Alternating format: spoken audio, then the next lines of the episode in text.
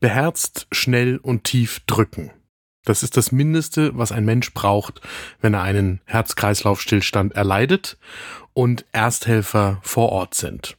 Denn alleine den Rettungsdienst zu rufen, das reicht nicht aus. Dafür ist die Zeit zu lange und das Hirn stirbt zu schnell.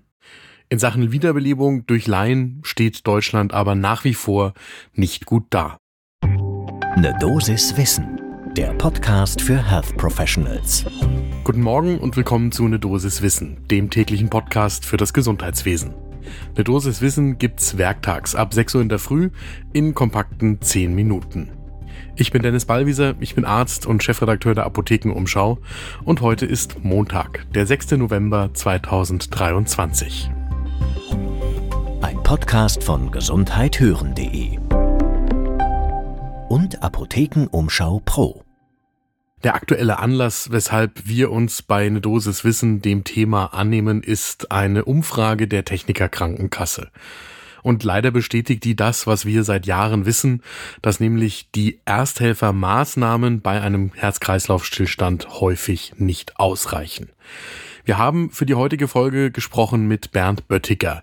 Der ist einerseits Direktor der Klinik für Anästhesiologie an der Universität zu Köln und andererseits aber im Vorstand der Deutschen Interdisziplinären Vereinigung für Intensiv- und Notfallmedizin, der DIVI.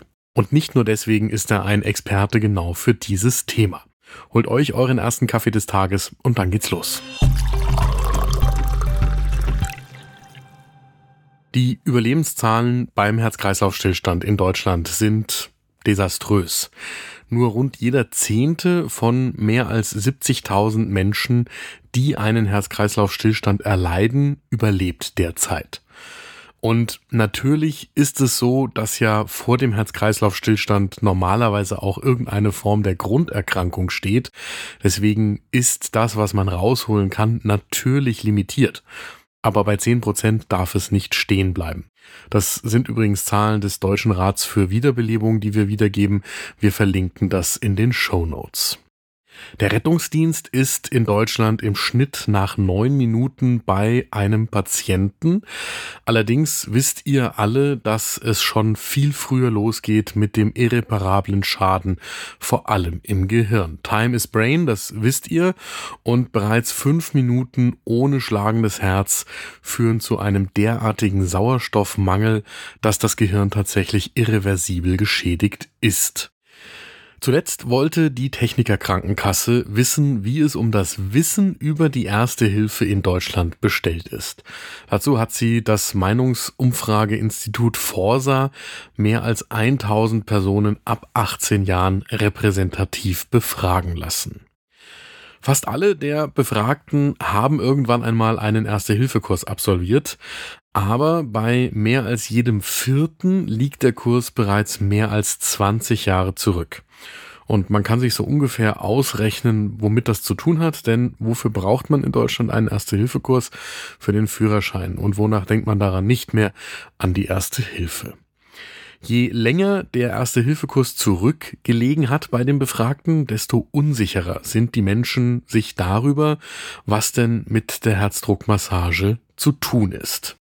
Wenn der Erste-Hilfe-Kurs mehr als 20 Jahre her ist, dann sagt nur noch jeder Zehnte, dass er oder sie sich sicher im Umgang mit der Herzdruckmassage fühlt. Und fast ein Drittel der Befragten gibt an, dass sie überhaupt nicht mehr wissen, worum es geht. Diese Ergebnisse überraschen unseren Experten Bernd Böttiger tatsächlich überhaupt nicht. Er sagt uns, dass Deutschland in Sachen Erste Hilfe und Wiederbelebung für ihn ein Entwicklungsland ist. Der plötzliche Herz-Kreislauf-Stillstand und die Wiederbelebung spielt ja auch in dieser Erste-Hilfe-Ausbildung nur eine ganz kleine Rolle. Wenn ihr euch überlegt, was da alles reingepackt ist, da kommt dieser wichtige Teil wirklich zu kurz. Dabei, und das betont Bernd Böttiger, ist es für Gesundheit und Überleben das mit Abstand wichtigste am Erste-Hilfe-Kurs.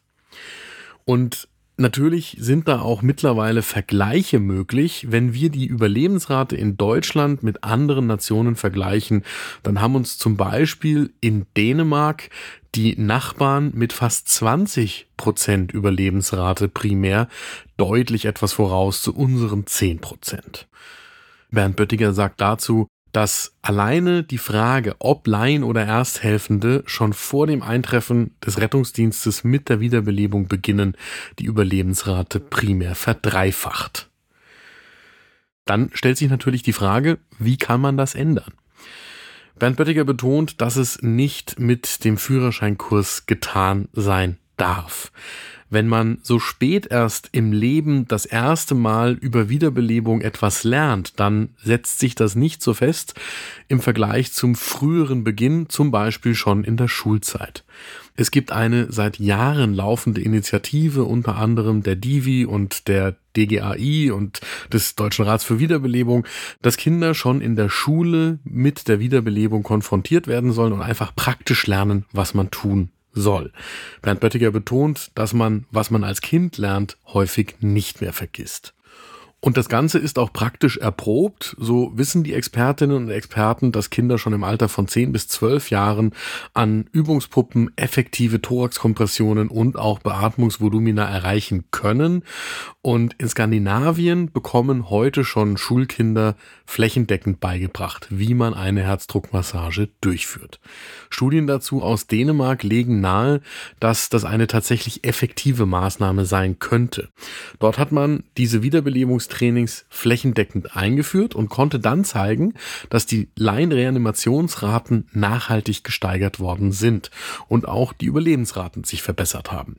Das heißt, die Schulung von Schulkindern in Wiederbelebung scheint maßgeblich zur Erhöhung der Laienreanimationsraten beizutragen.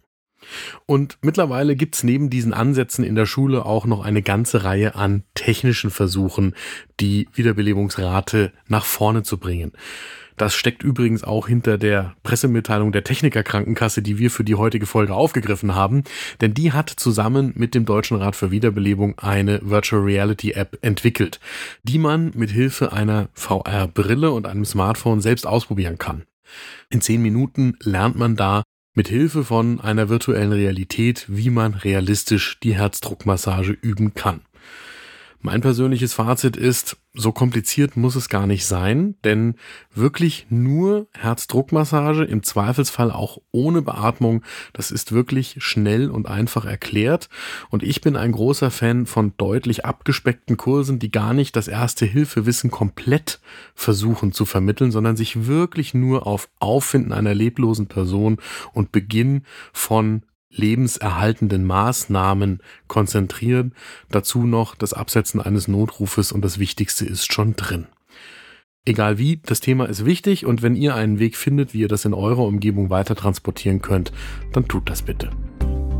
Das war eine Dosis Wissen für heute. Die nächste Folge gibt's morgen ab 6 Uhr in der Früh, überall da, wo ihr Podcasts findet. Und wenn euch diese Folge gefallen hat, dann hört doch rein bei der neuen Folge von Frau Doktor übernehmen Sie. Meine Kollegin Julia Rotherbel spricht alle 14 Tage immer montags mit spannenden Frauen, die die Medizin verändern. Findet ihr auch überall da, wo es Podcasts gibt und ist für euch natürlich auch kostenlos. Podcast von gesundheithören.de und Apothekenumschau Pro.